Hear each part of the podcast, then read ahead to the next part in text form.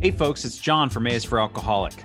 Today's conversation is with Dr. Jill Bolte Taylor, PhD. She is a neuroscientist who suffered a stroke and then had to spend the next eight years rebuilding her brain from the perspective of a neuroscientist. And as she she just wrote a book called Whole Brain Living, and she had to rebuild her brain and she was able to experience it and observe it from a very unique perspective. It was great to sit down and talk with her. There's a whole chapter in the book about addiction and recovery and how the 12 steps correlate to the different parts of our brain and how we can take back our power.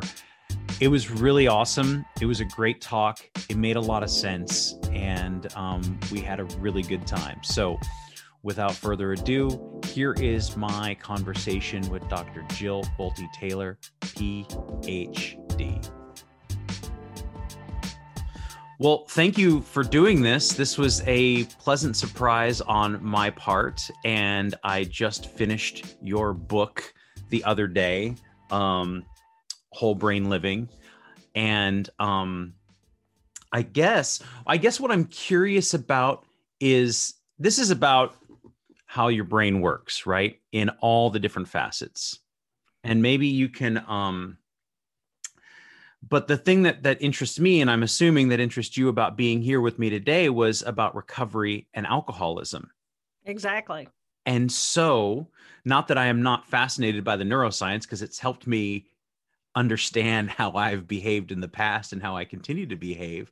Yes. But what, maybe I mean, I would love to hear a little bit of the uh, the story of what brought you to this this this epiphany, this perception, this idea, these the ideas in this book, but also um, in the frame of why alcoholism, recovery, and addiction. Well, I think that, uh, well, first of all, my story is I grew up with a brother who would be diagnosed with schizophrenia. Mm-hmm. So he was only 18 months older than I. So I became fascinated at an early age with, we were very different from one another. What is normal? I mean, you don't know. And as children, you don't know what is normal and that anybody's brain could not be normal. You you just know that people are different. Mm-hmm. So I became very tuned into how we speak and how we communicate with body language and facial language and, and language itself. And I just was fascinated with what is normal. And eventually, my brother would be diagnosed with the brain disorder schizophrenia at the same time that I have made it into a PhD program in neuroscience in order to better understand the brain and differences in different people's brains and how that manifests and changes in behavior. And so then I was teaching and performing research at Harvard Medical School focused on gross anatomy, cadaver lab, body, body anatomy, as well as neuro anatomy, the anatomy of the brain. And my specialty was how does our brain create our perception of reality. How does it do that? And it was like the universe decided, okay, little girl, you want to understand reality. Let's take uh, you on a wild ride. Yes. And I ended up experiencing a major hemorrhage in the left hemisphere of my brain. So, through the eyes of a neuroscientist, I got to watch these cells go off circuit by circuit by circuit, ability by ability by ability. And by the end of uh, that morning, I could not walk, talk, read, write, or recall any of my life. Mm-hmm. Uh, I had become an infant in a woman's body. However, I was still completely conscious. So even though I lost my left hemisphere and the circuits that allowed me to communicate with the external world, I still perceived myself to be a whole individual. I still was conscious. So it took eight years for me to rebuild my brain. And I, I through, and I did it by understanding, you know, language was a goal. Uh, well, I had cells. I understood the circuitry of language circuitry. What did I need to do in order to reconnect that circuitry inside of my brain? So my for eight years my whole goal was was how do i rebuild this circuitry so that i could re-engage in full ability? And and so that's what has led to um, i lost my left brain but i gained the right brain. And then i used my understanding of the brain to rebuild the left brain in order to have a whole brain and then when you ask about why uh, drug addiction and alcoholism because that's the great disconnect in how we are as humanity. And to me, the whole goal for a healthy humanity is how do we get these cells to communicate not just inside of a single head, but then how do two humans communicate with one another and gain a rich an enriched uh, life experience uh, based more on choice instead of just craving and and circuitry that can lead us down to choosing a road of disconnect.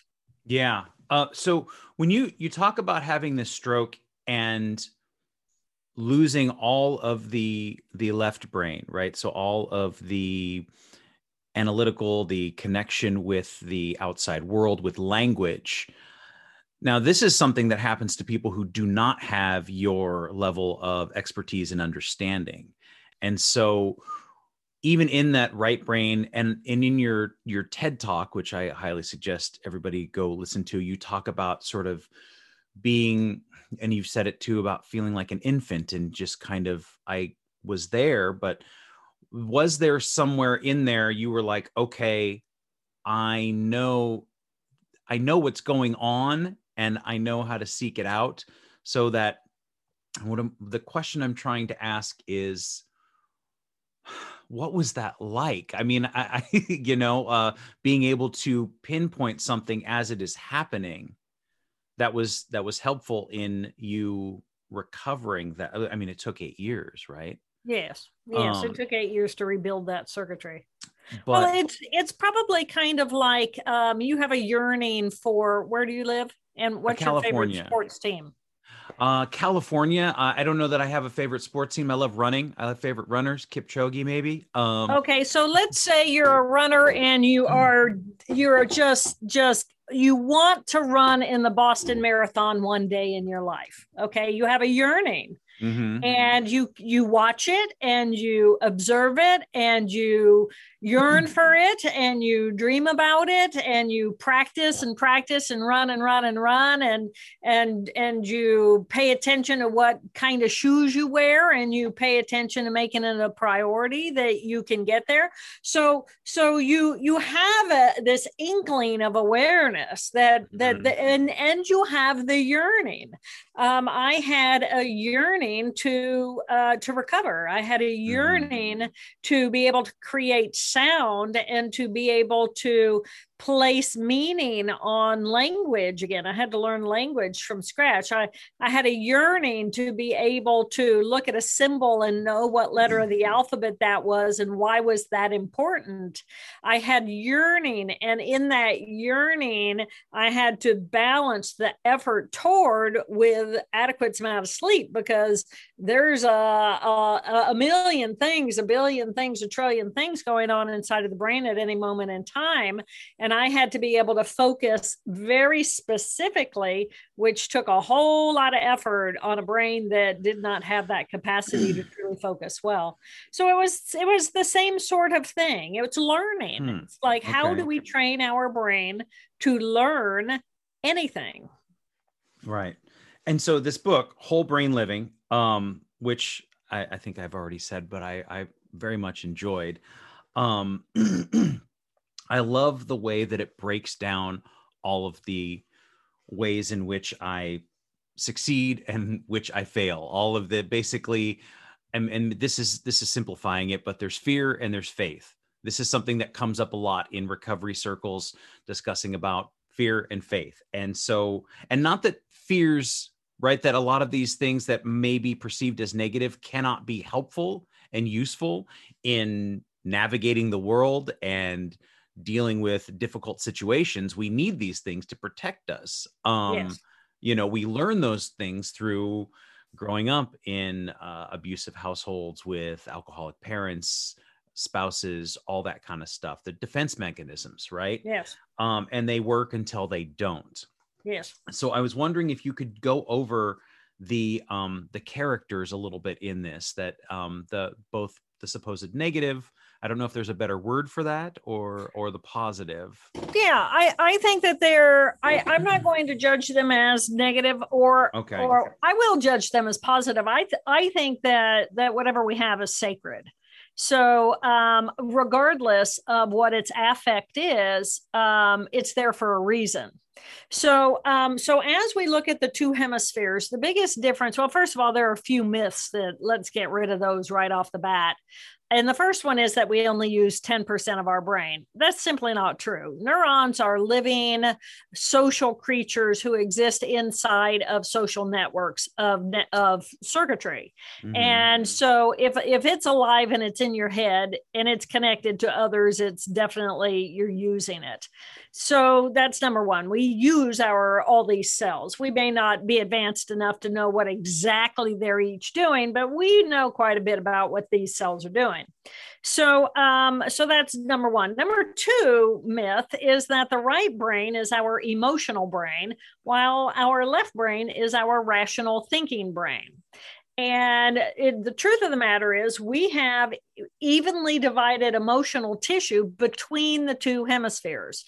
So we have two emotional modules of cells, one in the left brain and one in the right brain. And then we have thinking tissue in the left brain as well as in the right brain. So as we look at a brain, it's got these four different modules of cells. And so as I take a brain and I divide it apart, I look at the right brain. And the thing about the right brain is it's right here, right now it does not define the boundaries of where I begin.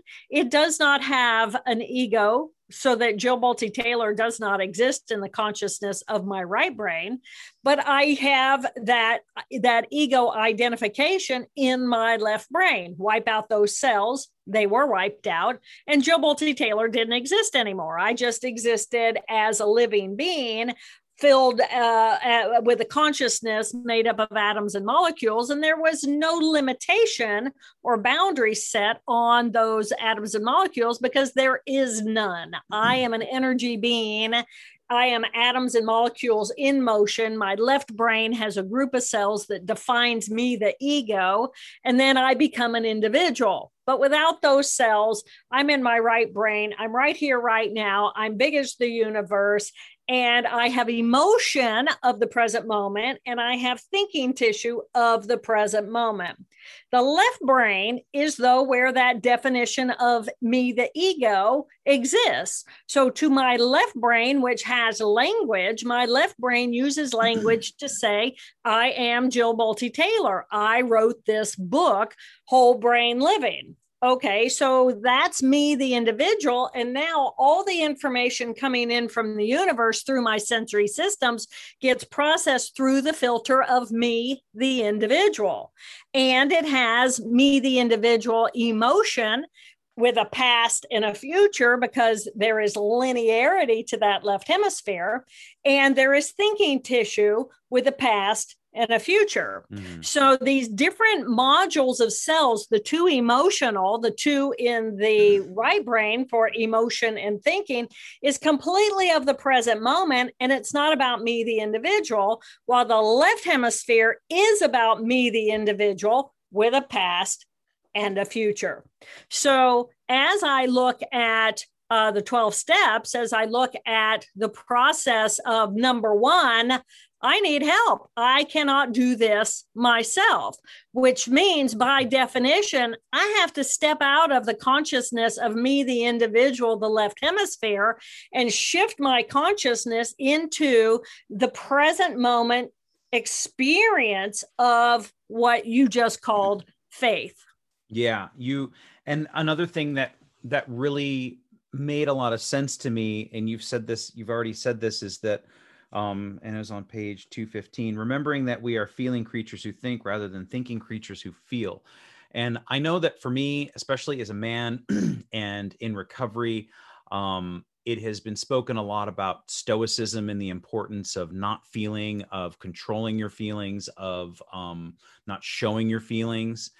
And that didn't always that didn't always feel right for me. Now, that may be true for some folks, and perhaps there was a time in history where that was far more important than I feel it is now. Again, at least for me. Um, so it was always difficult for me to go like, I don't need to feel this. I need to be strong. I need to be stoic. And so this was something that really hit home is that I happen to have these thoughts, but predominantly I have these feelings, and I I always felt like in certain circles in certain writings um, i was being asked to stop those to hinder them excuse me to block them in some ways. And that never that never felt right to me. And so reading this i was like oh okay. The feelings are fine. They're they're not only adequate they should be encouraged and you should feel them fully and then yes. move on right? Yes Yes, because when the information streams in through our sensory systems, it first goes into each of those limbic system, the emotional tissue in each hemisphere, the emotion of the present moment, as well as the emotion of relating any information to the past, which then looks at the information in the present and says, Is there any reason from my past that I should push away from this because it's not safe? Mm-hmm. So the emotional tissue really is about Am I safe? And how do I put myself in an environment how do I manage the the present moment experience in a way that I'm allowed safety? And if you're brought up in an environment where stoicism and and people are saying we need you to be in your thinking and disregard your emotion, well, that's going to be like a pipe that's ready to blow because the the energy of what you are as a living being, as a biological human being, energy flows in through that emotional system. So if you're going to cap it off and close it off, you're going to emotionally you're going to degrade. Yeah. And if you shift, try to shift into purely a rational thinking left brain, well, there's nothing rational about not managing the emotional energy system that that, that energy has to go through before you become a rational human being. So you're going to seek alternative behaviors because now just being a rational person is not a satisfying living experience. Yes, that's uh, I've I've found that to be very true in my past. Um, was not very satisfying being irrational. Well, it it's seeming, especially in active alcoholism, felt far more satisfying in the moment, but always obviously had some pretty horrific consequences on occasion.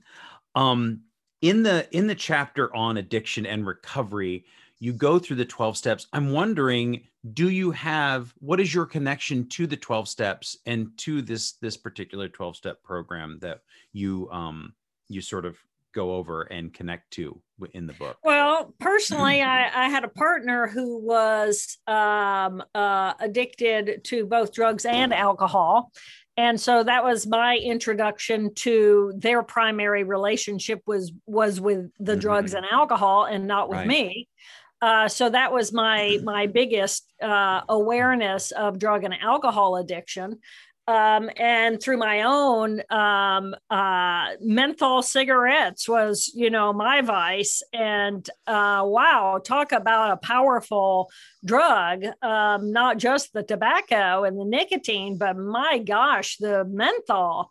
Uh, mm-hmm. because it for me it was menthol. It was like if it wasn't menthol i wasn't going to smoke it. But if it was menthol it was about the menthol you know and all the excuses and all the reasons. And oh it slows down my brain. So i can keep up with my typing of my dissertation and and it opened my lungs and it opened mm-hmm. my nasal passages. You know i i had my whole story. All so um uh, but on top of that i have numerous friends who have been through the both the al-anon and aa programming and um and it's successful programming and for many. So then i looked at it after I had written this book on these the the two emotional brains and the two thinking brains and and asked the question, you know, why is it that this program, what does this program do that allows people to step out of the addiction uh, uh, circuitry inside of their brain, which is the emotional tissue of that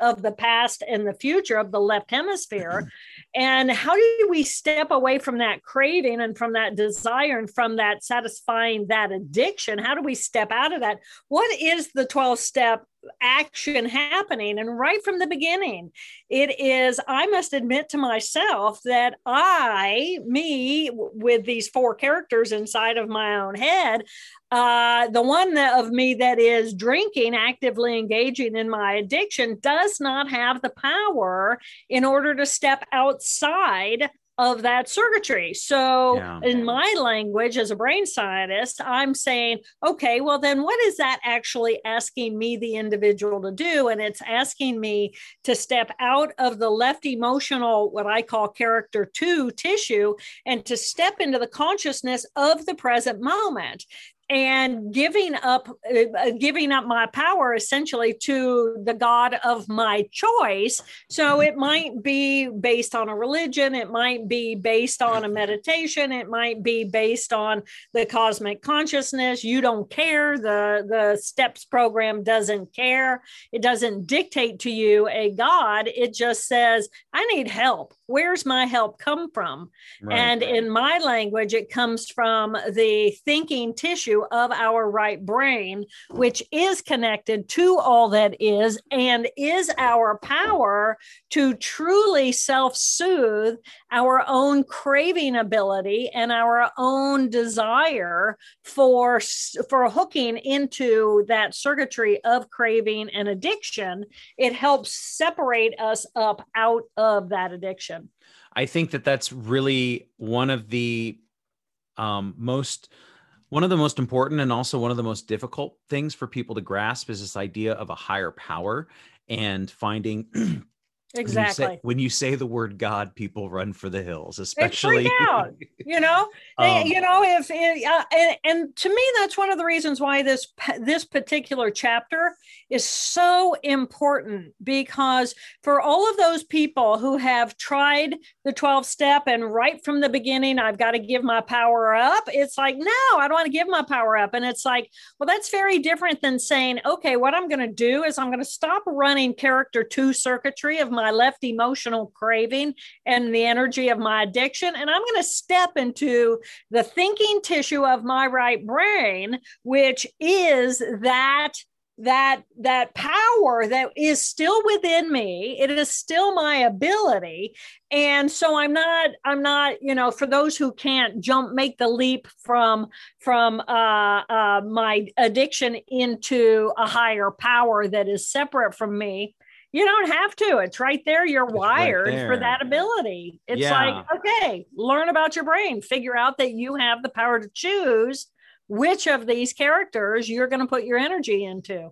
Yeah. One of the things, um, one of the ways that it was described to me many, many years ago was that it can a higher power could just be a higher version of yourself. And so in reading this, that connected with me that oh, okay, so it's already in there, this side, right. the other, the right side, um, yep. but that it was the it was the higher power or the higher version of myself, and that exactly it was the it was where I wanted to be. It was not giving in to all of the cravings, and and I was a cigarette smoker as well, and and oddly enough, I loved my menthols. At one point, uh, I think I was smoking Benson and Hedges 100s um, but you know, Camel Crushes and Kool, Kool Salem, Salem, yes. So, and I remember, and even after, well, because when I quit drinking, I didn't know what was going on. I didn't yeah. follow any program. I was just out there by myself, lone wolf in it for like a few months, and it yeah. wasn't until I was um, uh, challenged to quit smoking cigarettes for a month and this is like mm. October of 2015 that I really started thinking about craving because it was so acute and so severe.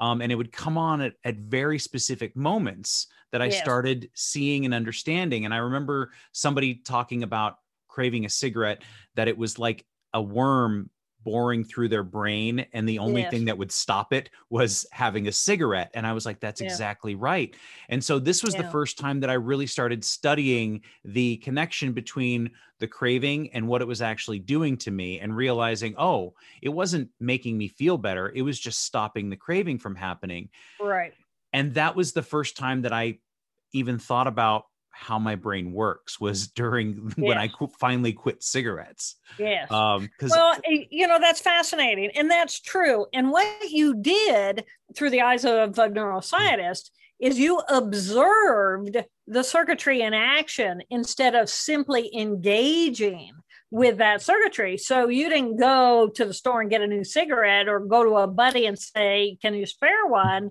Mm-hmm. You actually observe the craving happen. And we as human beings, when we hook into that kind of tissue, a part of our brain, that little character two emotional tissue, that is saying this is going to last forever right? There's no mm. end to the craving. There's no end to the desire. And it's like, no, this is circuitry and cells will eventually shift. You can actually observe it instead of engaging in it. If you engage in it, it's like perpetuating the loop of craving. But as soon as you start observing it, you're taking the energy and the power in the brain out of those cells of the craving and of the addiction and observing it through other parts of your brain. So that you did that instinctively. It might have taken you a long time, but you find finally found your way to hmm. really observing and thinking about that as isn't this interesting? This is a group of cells inside of my brain offering me this experience of craving. And the same is true for anxiety or hmm. anger or or grief or happiness. You know, a good belly laugh doesn't last more than 90 seconds. And when you're observing craving instead of simply perpetuating it automatically, it too should last approximately 90 seconds. And I can do anything for 90 seconds and you can do anything for 90 seconds except maybe a plank but you know i mean there's there's something there too um but i mean that if you want to make if you want to make time you know go slow down get get into a plank position i always say but but yeah and uh, that was it was just it was a really big epiphany for me yeah. about about addiction and and crave craving specifically not uh, yeah. addiction is far more complicated but it was really gate i was able to get a hook on my craving in yes. those first 30 days of not smoking and it's been yes. you know what almost five and a half years now so like good for you and it's you know oh, it it's been awful. it's been over 30 for me and every now and again i'll still dream right. that i'm smoking yeah it's amazing an amazingly powerful addiction amazingly um, powerful yeah and and alcoholism too with alcohol and i don't get it so much anymore i mean it's been six years but um, every once in a while there'll be this sort of I don't know how to describe it other than this waft out of nowhere. Like, what a yes. beautiful day. Wouldn't it? It's so sunny and it's gorgeous and everything's going right. Wouldn't a cold beer make everything better? Exactly. Or seeing, or seeing a bottle of wine in the like yes. shining in the grocery store and yes, oh, the fantasy. Lovely, right? And yes. Yes. One of the things that I have learned is to play that fantasy out and yes. what happens after the first beer then there's the sixth and then there's the exactly. Yes and and that's the key is you know there's nothing wrong with a craving. There's nothing wrong with having an episode of sadness or an mm-hmm. episode of grief or an episode of whatever but the difference is ma- turning it into a lifestyle. I can still desire and crave menthol and the feeling that that would give me, you know, and I didn't even go to inhale menthol inhalers because it was like I was not going to trade one addiction for another. I mean, I right. did that consciously, but you know, I can still have that moment and think, wow. And at the same time, the very next thought is, thank goodness I'm no longer in that that addiction mode of fulfilling the desire with the behavior. We mm-hmm. can break the thought from the desire and we can break the desire from the behavior. None of them are wrong. Each of them is simply cells in ha- having an experience except for the behavior. So as i'm saying though the thinking or the the feeling of of the desire there's nothing wrong with me desiring something that i was addicted to. The problem comes if i don't let that circuit run it's less than 90 seconds and i engage in a behavior that will set me up for lack of success so this is this is really important and it's and it's coming home to me right now. I mean that talking to you about and you've said 90 seconds a couple of times now. And i'm going to ask you um i want to talk a little bit about food and food addiction because alcoholics many of them that i know switch over to sugar. And i have seen it do extremely detrimental stuff to people. Uh yes. sugar food fat whatever bad food. Um i've dealt with this myself um for years and i'm mm-hmm. still you know I, have gotten better. I don't buy the family size bags of peanut m&ms anymore. Um but i that was my thing in the in the bedside drawer you know? Yes but um, but john look at, at what's the difference between alcohol and sugar? I mean how much sugar is there in alcohol so maybe the addiction to alcohol isn't merely an addiction to the alcohol, it's addiction to the sugar and the alcohol. Mm-hmm. I mean, yeah. I can't think of a single alcohol that isn't uh, you know, pipe full of sugar. Otherwise, yeah, we'd all yeah. be, you know, what's the difference between a, a beer and uh, a rubbing alcohol? A whole bunch of sugar. Yeah. Yeah. So I I think too, and nowadays my my cravings and food wise are are are are better, but they're still there. I still deal with them. Mm-hmm. I still I still think yeah. about food all the time. I yeah. still think about you know chocolate and peanuts and stuff like that. Um, Yummy. right and and yeah. we, we, need we need food to live so it's not we, really like but see we just shared a yummy peanuts and chocolate together and neither of us ran to the you know cabinet and grabbed some Right. I mean, there's nothing wrong with the experience of it. Mm-hmm. Uh, I think that that it's it's the progression of one circuit saying, um, "Ooh, you know, I can visualize and I can mm, the chocolate and the peanut together." And your your listeners right now are wishing we'd shut up because their cabinet's right there.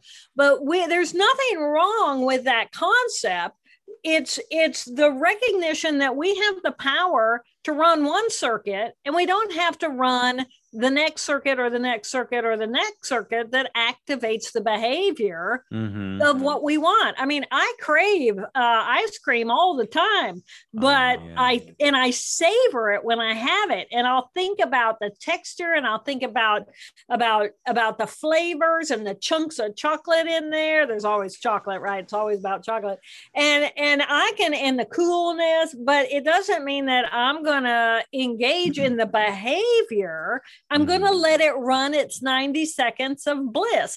And here's the real clincher I can do that and run that circuit and feel so good about how fantastic that was and feel really good about it, as opposed to how do I feel if I actually go and get that pint or that quart and then I engage in that behavior because then I run the next circuit of feeling horrible I feel like a failure. I feel fat. I feel I feel all these awful things. I'm now on this sugar buzz. I'm on this high, but it's all negative. So yeah. it's okay for me to run that little loop of 90 seconds.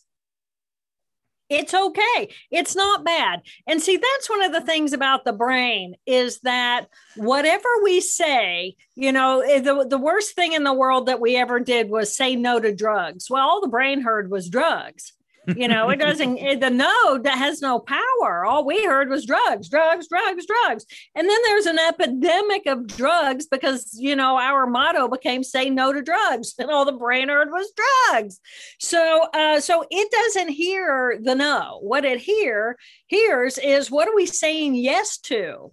And if I say yes to the imaginary circuitry of my favorite ice cream or smoking a cigarette or having a cold beer, if I say yes to that in my imagination, I'm running a circuit and I can know that's a circuit. I don't have to run all these 15 circuits that I'm going to do in order to engage in that beer, which is never as good as the original circuit. No, no, it's not. No. It's no. Never, and then you're on the good. 18th beer going, well, that was a really bad idea. Right.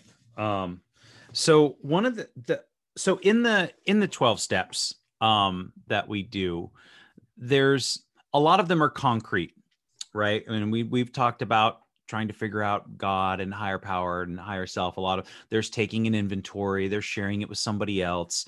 Yeah. Um, a couple of them that are less concrete that you go over are the mm-hmm. um, remove these defects of character and humbly ask God to remove our shortcomings. Mm-hmm. Can you maybe describe um, a little bit of how you go over those more concrete? Yeah. Well, I think that the shortcoming is going to be the craving. Everything begins with a craving. We mm-hmm. don't smoke because we're just on a habitual if we're trying to quit, right? We quit because we crave and then we have the habitual. So it's it's this package deal of circuitry. Again, I have a craving, I smoke a cigarette or I habitually uh, every day after lunch I go and I smoke a cigarette whether I'm craving it or not. Right. Mm-hmm. So I can actually look at what is this addiction that I'm looking at, and I can break it up into these different pieces and and as i'm observing as soon as i'm observing myself instead of engaging in the addiction the energy again is the brain is nothing but cells and circuitry. So what i'm doing is i'm pulling the energy out of those few cells that are doing my craving or doing my habitual and I'm observing myself. And so, if I'm going to give something up to my God, and even if that's my higher self in my thinking tissue of my right hemisphere, then I'm automatically pulling the power of the energy out of the craving circuitry into the bigger picture of my brain and i think that that's the ultimate goal of of any you know you're looking at the the leaves and and the le- the limbs of the tree. You're looking at the behavior. Um, the behavior is i'm smoking a cigarette and and i'm addicted to it or i'm i'm addicted to alcohol. And i'm going to the root of the situation. I'm saying craving is a byproduct of a small group of cells the habitual of me going to the store and making it easy for myself or buying a, uh, a whole carton of cigarettes so that uh, you know i have plenty so that i can just continue to feed my addiction and inconvenience myself as little as possible. You know i can inconvenience myself a lot and part of that keeps me one step away again from indulging in my addiction so so allowing but each of those are different cells inside of my brain. The part of my brain that's going to say i'm going to make it inconvenient for me to have an addiction that's a different group of cells than the craving tissue. And so all kinds of studies show that if if for some reason by stroke or by car accident or by some kind of brain trauma, the, the small group of cells in that character two left emotional tissue gets wiped out and we don't have craving anymore. Well, what do we do about our addiction? We stop. Mm-hmm. Otherwise, I'm just in a habit. And it's like, okay, well, if I'm not having the, and if I only engage in my, my habit when I'm actually craving, then people tend to back off and slow down because, oh, I'm going to smoke this cigarette to get ahead of the craving. Right. It's like, right. oh, this is all different tissue inside of our brain. And to me, that's the power of, of this as it comes to addiction is we have the ability to consciously choose i'm going to run different circuitry in this moment I'm going to go mm-hmm. for a run because my healthier, healthier part of me is a running part of me. It's my right brain right here, right now, gets me in my body, gets my blood pumping. And I stop thinking about and fantasizing because about my addiction because now I'm, I'm in my shoes. I'm feeling, right. I'm feeling my zone. I'm feeling my pain. I'm feeling my power. Yeah. Yeah, there's definitely uh, you say feeling my pain. I was thinking about this too because there will be a lot of times where I'm on a run and I'm I'm feeling like why am I putting myself through this suffering and this pain and like am I really going to go another really you're going to do 13 exactly. miles today? And Exactly. It's not until it's sort of the I mean I guess it's a kind of addiction but it's the opposite because when I'm done that's when I feel yeah. good about it. That's when I finally rest and everything can relax And yeah. instead of getting the sort of instant gratification of a shot of whiskey or a cigarette and then feeling horrible afterwards, it's sort yeah. of the opposite where, and I don't, I'm not saying every single run is misery, right. but um, there's a lot of suffering in there. There's a lot of suffering. but See, I feel great suffering afterwards. Suffering is not, yeah. And, and, you know, we can be, become just as addicted to that suffering as we can become addicted to the suffering of an alcohol or a pack of cigarettes. Mm-hmm. And how many of us, as we are actually doing the drinking, we're still got that little character two saying, this is not a good idea that i'm going to feel horrible about this. The other parts of our brain are going to hook in. And you know it's just like but a piece of us and this goes back to the different parts of us a part of me wants that cold beer so badly. And yet these other parts of me all know that that there will be that that we we are engaging in more suffering. Mm-hmm yeah you know? yeah. so so where is there peace? How do we find peace? And to me that that is part of the beauty of recognizing well we have these four different characters inside of ourselves which part of me right now thinks that having a beer is a good idea? And what's character one say? And character one says Jill, I'm not going to set you up so that you've got a beer anywhere near you. We're not buying a carton of cigarettes. We're not even buying a pack. If we're going to bum, we're going to bum one and we're going to make it really inconvenient. And then the characters in the right brain are going, okay, well, what else can we do? You know, I live on a boat on a lake. I'm going to go jump into the lake and I'm going to bring myself into the present moment because craving has to be in the present moment or there's absolutely no point in acting on it.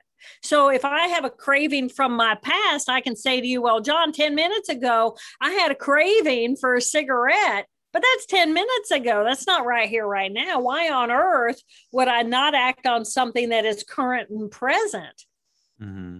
Yeah, you know yeah. so how do i get myself out of that circuitry let it run for 90 seconds of craving it's behind me i've distracted myself you're now in the blisters in your feet right? Yes, and yes, I'm thinking, honey, why don't you just go over there and get some better socks so that your feet can wick better?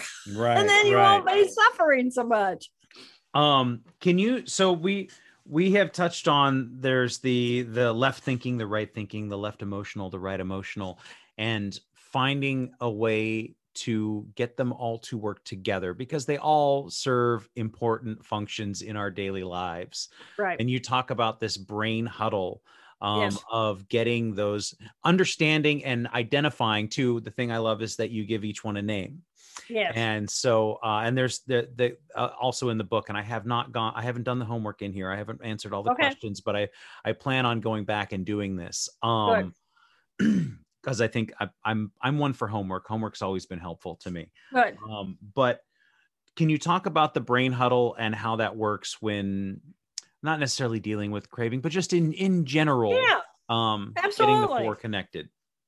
Yeah, so um, the left thinking character is is our A type personality, which likes to organize and control everything, people, places, and things. It likes to be the boss in our head. Um, so it's the part of us that got us here on time together, etc. Mm-hmm. And we we we all have that part of ourselves. That's the rational left thinking brain that we all have and um, and then character two is the emotion of the left brain which is uh, all of our pain and trauma from the past. It is our craving tissue and it is any fears that we project into the future. So our addiction is in our little character two. Our um, our trauma from the past is in our little character two. But at the same time, this is the tissue that shows us our pain and our limitation. And if I'm a living being and I'm experiencing emotional pain, let's say I'm a jealous type. Well, you know, how does my jealousy serve me? Jealousy probably self sabotages just about every rela- emotional relationship I ever had because other people look at me and think, oh, well, she's the jealous type. You know, there's the green eyed monster. So it is, it shows me what my limitation is if I want to grow up to be a healthier human being. So, character two is important because it shows us how our weaknesses. And based on that, we know the boundaries of, of what do I need to, how can I approach myself so I can be a healthier person? Character three is the right here, right now, present moment experiential character. What does it feel like to be, uh, to put, how much humidity is in the air? Um, what does it feel like to go for that run and to be out in the present moment? What does, what does it feel like when I jump into the, to the water and I feel the pressure of the water against my face? So the right here, right now experience of the present moment. And then character four is the thinking tissue of that right hemisphere, which again, it's not about me, the individual. It's about I'm atoms and molecules. I'm this amazing living organism. I have this incredible life force power. I've got this beautiful brain with these beautiful cells. I have the power to choose moment by moment who and how I want to be in the world. And oh my gosh, I'm alive. And there's that awe and that wonder and that sense of gratitude that I exist at all. So these are the four characters. And the brain huddle is when any of those four characters decide in this present moment character one is go might be making a decision that you know we're going to go and we're going to do this thing. And it's like well my character three might not want to go and do that because they don't like to do that kind of a thing. I don't want to be obligated to go to dinner with my family again. Why do i have to do that? You know and character one saying we're obligated this is what we're doing. So little character three comes on and says well i'd really rather go jump in the lake. And character two's going well i'm not not going to go because, you know, uh, I'm going to drink if I go because every time I go and hang out with these people, I'm going to go and I'm going to drink. And so I don't want to drink. And so character three is going, it's a bad idea. And character four is going, okay, well, let's really all come on board and decide about what is the healthiest thing for us as the individual if we're not worried about one appearances or two uh, engaging in some kind of a of a unhappy experience and character three just wants to you know uh, do whatever. So the brain huddle is when we actually get to know each of our four characters. We honor the the the skill sets of each of the four characters and all four characters are working together in order to navigate the next moment of what is the best decision for us as a whole. Right. And all of a sudden, all the characters are on board. So, you know, and it can be any of the four characters is calling the brain huddle at any time.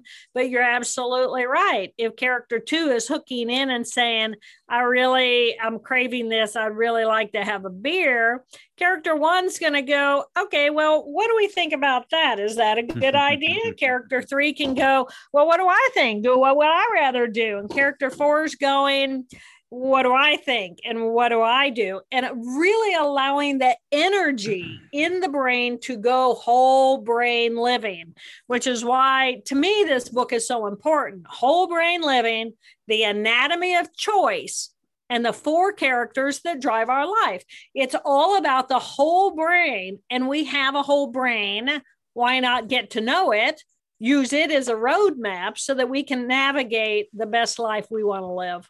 Yeah, and what I what I'm hearing from you just right now describing all this that I um that just occurred to me is that this is a way of us to define our new boundaries in recovery. Like you talk about going to visit family that perhaps might trigger something in that and how we one define those boundaries that maybe we what we do and do not do what we where we go and where we do not go to to protect those parts of us that are a little more vulnerable but also to help develop those skills and those and and and bolster those feelings of inadequacy or vulnerability or fear of of drinking again um so that we can eventually walk through the fire, go to our family's house yeah. and not drink in in right. of those things that used to trigger us. And right.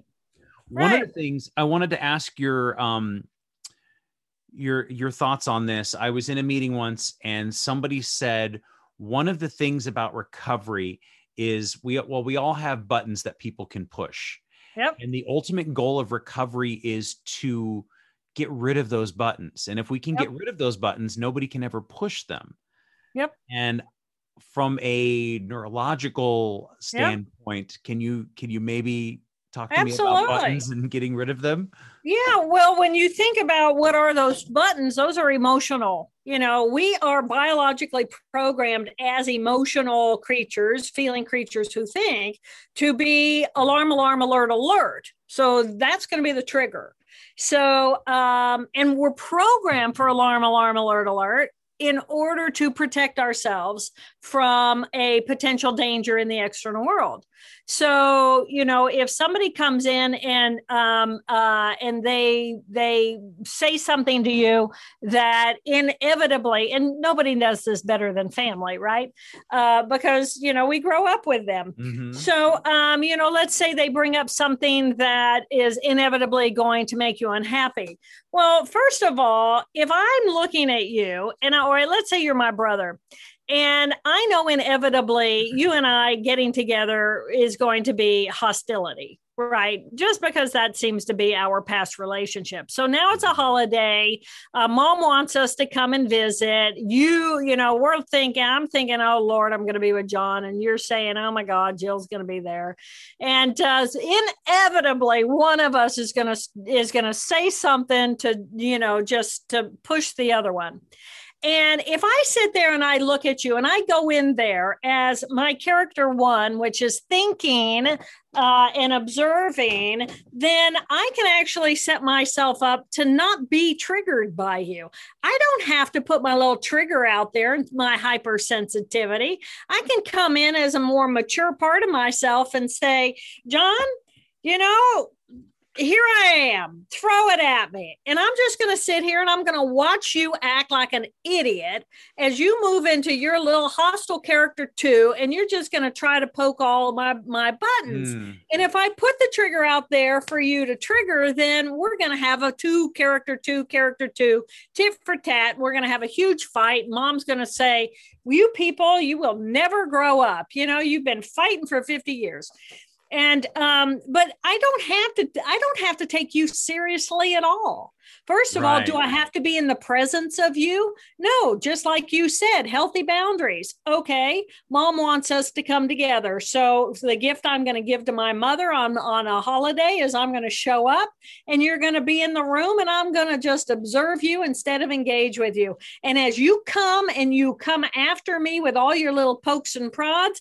I'm going to stay in my character one and I'm just going to watch you. I'm not going to put the trigger out there for you. I'm not going to react to you emotionally because I'm not going to give you my power. And as soon as I fight with you, I have given you my power. I have given up my power. I am now my ugliest self. You are now your ugliest self. And we just ruined our mother's Thanksgiving. Why did we even go in the first place? Right. and it might cause you I to have drink. the- yeah Yeah. And, you know, you don't have the power to make me drink unless I give you that power. And you Mhm. can't make me drink. If Mhm. I'm in my character one and I don't want to have a drink, then you can be your low self, but I don't have to be my lowest self. I can Right. stay in my higher self and I can observe instead of engage. And I can really become and let other parts of me step forward. I, you know, we have so much more power over what we've been trained. And so it's like, why would I give my power to you when you've been hostile to me for 50 years? I don't want to Yeah. do that. Yeah. And I don't want to give my power to the bottle because the bo- bottle isn't going to fix the problem. It's just going to lower me and maybe soothe and numb me. And then it doesn't do anything for my relationship with you. And it's certainly, you just, I just, I just, you know, we give each other each other's power. And it's like, I don't want to give you my power and I don't want to give the bottle my power, but I love my mother and I'm going to show up for this holiday.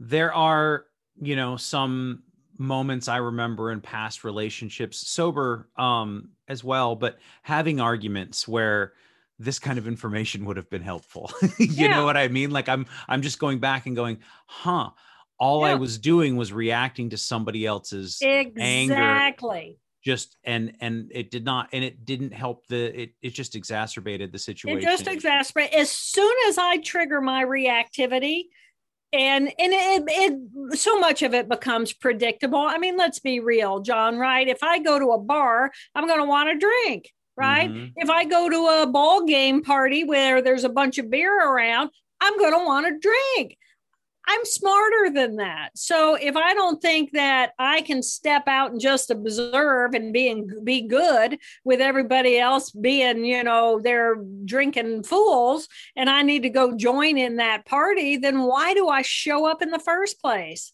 Yeah. Why not take responsibility for the energy that I bring into every moment of my life? I have that power. You have that power. We all have that power. And then there's this tiny little voice inside of ourselves that says, mm, crave, crave, crave. Well, okay, great. I'm capable of craving. 30 years out of smoking menthol cigarettes, I get a whiff of menthol and it's like, Ooh, I remember that. 90 seconds, it comes and gone. It doesn't, you know, I don't give up my power. Yeah. We have so much more power. We have so much more power. And to me, that is part of the beauty of the, the 12 step is that part of it is if I don't think I do have my power, I got a sponsor.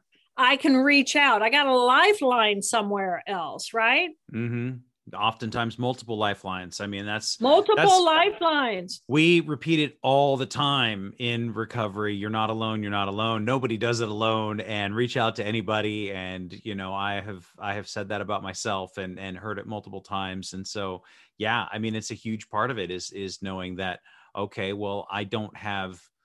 There's going to be times where maybe I don't feel like I have access to my power there's going to be times yeah. where I feel extraordinarily vulnerable or stuck yeah. in my character two. And gosh, yeah. wouldn't it be nice to have a phone number to call? Uh, whatever message me on instagram whatever the exactly. whatever the lifeline is and so it, right. it kind of calms you down, walks you right. off the ledge, gets you out of that character right. too, and reminds you that right. there's three other parts that you can there's three into. other parts to your brain. And to me that's part of of the beauty of this power is that when you really get to know your own character one that becomes a lifeline. Mm-hmm. when you really know your character three that becomes a lifeline. And when you really know your own character four that becomes a lifeline. And that's the power of the brain huddle. When the character two is full force full craving in this moment I need to talk to, I, I need something beyond me to help me pull the energy out of my little character two. How do I step out of that into the power of these other characters? And that's why I love this program because because this program allows people to reach right from number 1 I got to step into I'm vulnerable. I'm not able to use the same emotions and, and behaviors to get out of this that got me into this. I need a lifeline. And that step number one is yeah. my lifeline. I need a power other than that is greater than me. And if the language helps better, is I need a lifeline in my character four because it's right there in my brain. Mm-hmm. So it's mm-hmm. not like I'm giving my power up to something that I have to have some big old faith in because I don't have that big old faith and I'm making it up. Right. And you know, it's step one, you can't be making it up. yeah yeah um no that's great i mean that's one of the things that i was really um you know it i wanted to jump right to the chapter about addiction as i often do with books but it was it made so much sense and it was so helpful because i have i didn't i didn't jump to faith and i didn't jump to god and i didn't jump to higher power right away in fact yeah. i fought it pretty you went cold hard. turkey yeah you went yeah. cold turkey and you didn't just go cold turkey with one addiction. You uh, went cold addiction with multiple addictions. And and and here's another thing that's really I do not suggest about, that by the way but yeah yes. no it's tough. I i did that too and and it is tough. Um but the other thing about it is that when it comes to recovery um, if you're if the character two is the character that is addicted, it is the character two that has to go through recovery. Mm. you know, because we went cold turkey. So, what does that mean? That means I jumped out of and denied my character two. And I leapt into my character one. And I got into my character one because my mother bribed me. Right. Mm-hmm, and so, right. for three months, my mother said to me, uh, I will pay you $10 a day for every day you don't smoke a cigarette. And to a starving graduate student, $300 a month was a whole lot of money. And then whatever money I saved because I wasn't smoking cigarettes anymore, right? right? So I was all of a sudden rich in my mind. So I bribed myself into being a character one in order to, because now I had some cash flow and I could do other things. And I desperately wanted to get off cigarettes. I wanted, I wanted to, to get rid of, of that. But I, and, but my mother paid me for what, three or four months and then I re- and then I got to a point where the it was out of my blood. I'm an anatomist. I'm a neuroanatomist. I was like, okay, any craving I have is no longer physiological. What after 10 days, all the the nicotine and caffeine's out of your blood.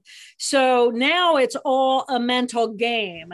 And so then for me, that was enough for me to then go back to that that little character two and say, um, how do we feel about not being actively addicted now? But I had to go back into that character and let her decide that she was not going to do this anymore because if that little character two is not involved then first time i'm at a party and somebody offers me a cigarette i'm going to go is it menthol Mm-hmm. you know and there and there we go again. So the little addicted part of my brain has to be engaged in the recovery or i will probably have a relapse. Yeah.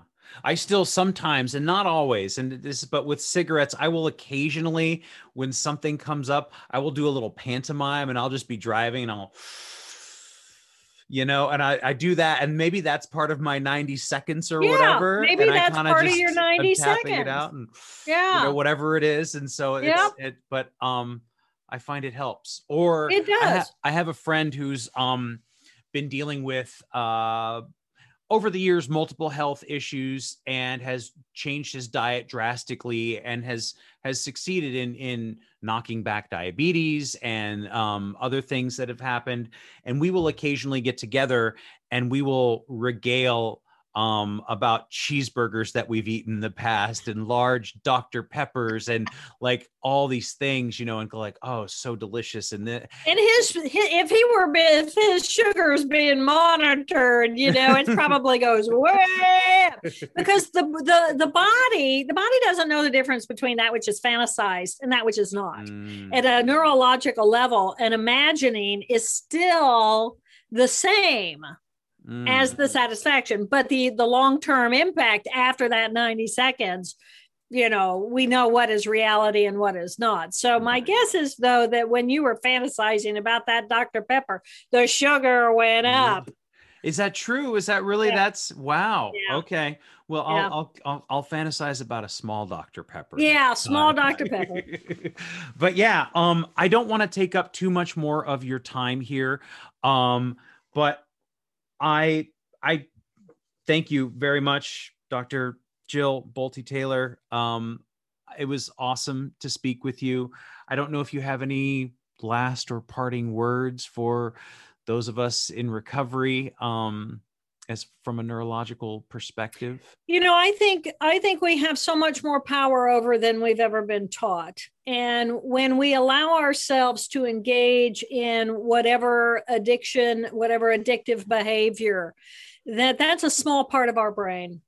And don't forget that you have this other massive beautiful collection of cells. You can get to know them you can get to know what their strengths are, and you can then use them as your own brain team, as the brain huddle, in order to self soothe and to carry us through that experience of not just the craving, but the habitual behaviors. We do have the power to move beyond that circuitry of that little character, two. That's awesome. Thank you so, Dr. Jill. Thank you so much. It was it was nice to meet you. Um, thanks Thank for you, for doing this, and um, I'm gonna go pretend to go smoke a cigarette now. Um, I, I'm just I'm glad to know that like there's there's a reason behind all this, and you know Yeah. it, it's it makes it so much easier to deal with Yeah. and to dismiss the stressful moments when I go, oh, that's I have all the I have all the the power, I have Yeah. all the parts, I can I can deal with it. So, and you're not you know you, you know you're not denying yourself that moment of pleasure you're just stopping it. At i have that circuit. I will Mhm. always have that circuit. And that's why alcoholism is a disease. Once an alcoholic always an alcoholic because all it takes is that first drink to to and the thing about alcohol and drugs Mhm. is it drops our inhibition so that we do not just run that fantasy of that one tiny little loop, but we act on the next, on the next, on the next, which ends up in the habitual behavior. And we can break the thought from the emotion from the behavior. We have that power. Thank you. Yeah, it's true. It's very, very true. I mean, if I can do it, I mean, anybody can do it. um, it's but tough. yeah, It's tough. Circuitry is powerful. yeah. Circuitry is life, you know? Mhm. but we do have the power to choose which of that we're going to put the energy in and into and what circuits we're going to run. Well, Dr. Jill, thank you very much for doing this. Thank you, John. I appreciate your time. Thanks again for listening. Our music, as always, is by Neglect. You can find more of his stuff at neglect.bandcamp.com. And you can find us on all social media platforms that matter Instagram, Facebook, and Twitter. And you can reach us at aisforalcoholic at gmail.com. Talk to you later. Yeah.